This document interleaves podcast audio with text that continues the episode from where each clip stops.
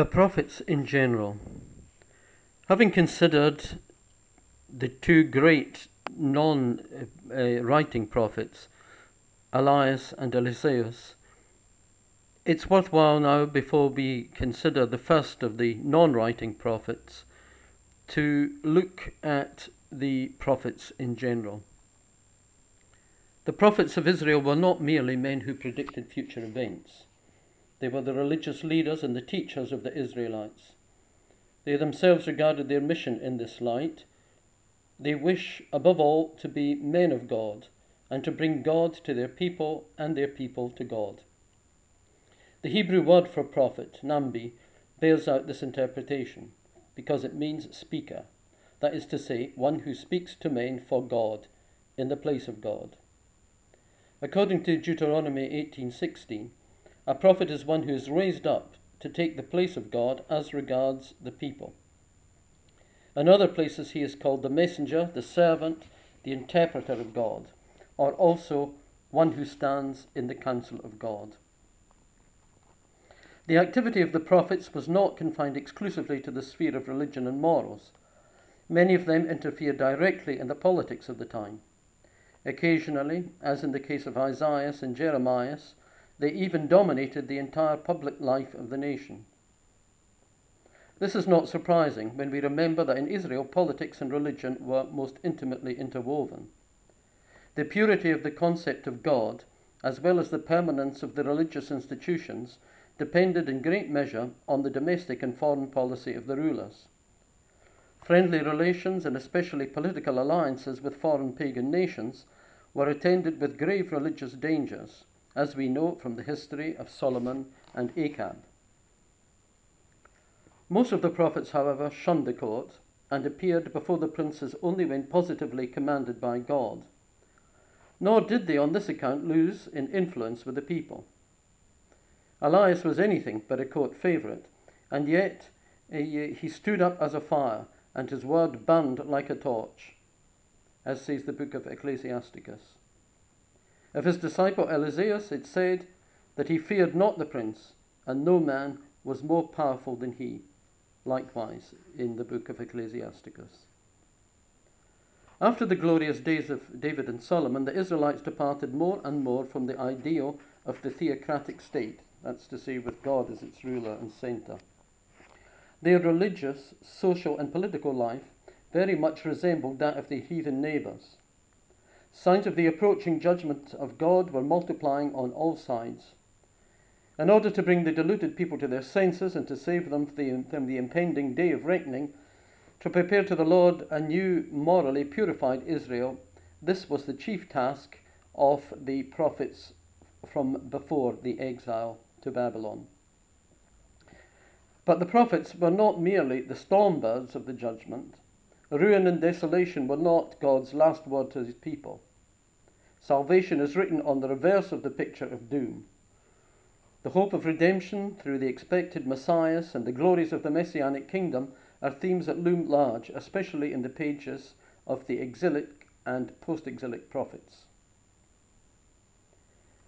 The manner in which the prophets made known their message to the nation varied according to circumstances. Sometimes they uttered them aloud in a public place, it's no doubt an allusion to this practice that Isaiah is commanded to cry aloud, cease not, lift up thy voice like a trumpet, and show my people their wicked doings, and the house of Jacob their sins. Sometimes their predictions were affixed to the gates of the temple, where they might be read by all, was in the case of Jeremiah. Upon important occasions, when it was necessary to rouse the fears of a disobedient people and to recall them to repentance, the prophets walked about publicly in sackcloth and with every external mark of sorrow and humiliation. By the most striking illustrations, they endeavoured to attain their purpose. Jeremiah made bonds and yokes and put them on his neck to imitate the subjection that God would bring upon the nations whom Nabuchodonosor would subdue. Isaiah walked almost naked through the streets as a sign of the distress that awaited the Egyptians. Jeremiah broke the potter's vessel, and Ezekiel publicly removed his household goods from the city to represent corresponding calamities ready to fall on the nations which had incurred God's wrath. There were prophets amongst the Hebrews from the very beginning of their existence as a race. Abraham is called a prophet in Genesis 27. Moses prophesies, and a prophet is sent to the Israelites in the day of the judges. When the pure theocracy was replaced by the monarchy, and especially when the kingdom of David was divided into the two rival kingdoms of Judah and Israel, with all the evils attending civil strife and political jealousy, prophets became more necessary than ever, and God did not fail to raise them up amongst his people. We distinguish two orders of prophets the older or the non writing prophets, whose ministry consisted mainly in oral teaching, in predicting events which were to be speedily fulfilled, and in working astounding miracles, and the later or writing prophets, who were commanded by God to write down their discourses and predictions. The greatest amongst the non writing prophets was Samuel, the last of the judges, Nathan, the counselor of David and the teacher of Solomon, Elias and his disciple Eliseus, who during the dreadful days of Achab and Jezebel stood up as fearless champions of God and his law. Beginning with Amos, who lived in the 8th century before Christ, we count 17 writing prophets. Four of these, owing to the greater extent of their writings, are generally termed major prophets. The others are known as minor prophets. Since the prophecy of Baruch, the secretary of Jeremiah, is joined to that of his master, we usually speak of the four major and the twelve minor prophets. The chronology or timescale of the prophets is a very much disputed question. In a few cases, we can give the very month and year in which they delivered their prophecies, but in most cases, we can assign only approximate dates for their activity. The following list is drawn up in terms of time, not in accordance with the length of the prophecies, which is how they are uh, divided up and put in order in the Bible. So, the order approximately in time scale is Osee, uh, Amos, Osee, Jonas, Isaiah, Micheas, Jeremiah, Sophonias, Nahum, Habakkuk, Daniel, Ezekiel, Aggeus, Zacharias, Abdias, and Malachias. Joel is a, uh, of an uncertain date and hard to place. Many of the prophets gathered their disciples into the so called schools of the prophets. We read of such schools in Ramah, Bethel, Galgal, and Jericho. In these schools, the sons of the prophets were instructed in the law and trained to a holy life, so as to be fit to become the spiritual guides of the people. But the fact of living in such a community did not necessarily involve the possession of the prophetic gift, still less did it give any exclusive right to it.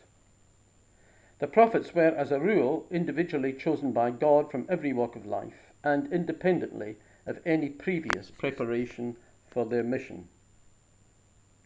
So we mustn't consider that all the prophets were once upon a time sons of prophets. It is possible that the many false prophets, who are so often referred to in the Old Testament, are to be traced to the schools of the prophets.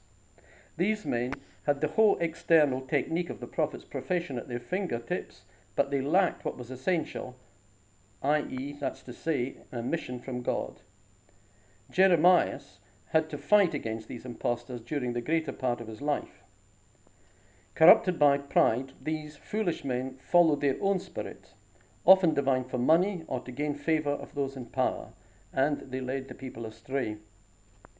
The true prophet is described by Micheas as a man filled with the strength of the Spirit of the Lord, with judgment and power, to declare unto Jacob his wickedness and to Israel his sin.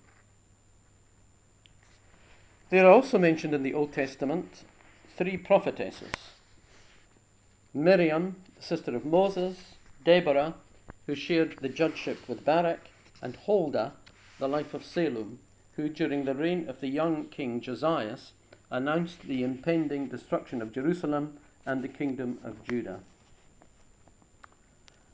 Through the activity of the great prophets, the spiritual and intellectual life of the Israelites attained its height. Their works contain immortal religious teachings, clothed in language whose nobility and sublimity is surpassed by no other writings in the world's literature. The prophets of Israel occupy a unique place in the history of the religions of mankind.